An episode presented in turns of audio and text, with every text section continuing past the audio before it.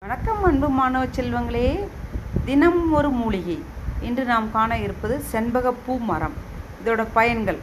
இம்மரத்தின் பூ மிகுந்த நறுமணம் கொண்டது. பல்வேறு கோவில்களில் தல விருஷமாக உள்ளது. இதன் இலை பூ பட்டை வேர் விதை மருத்துவ குணம் கொண்டது.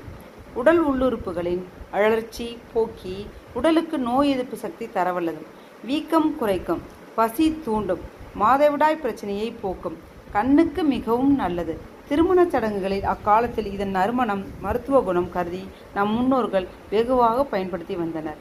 நன்றி மாணவ செல்வங்களே. திருச்சியிலிருந்து லதா பாலாஜி ஊராட்சி ஒன்றிய தொடக்கப்பள்ளி இடமலைப்பட்டி புதூர் திருச்சி பன்னெண்டு. நன்றி வணக்கம்.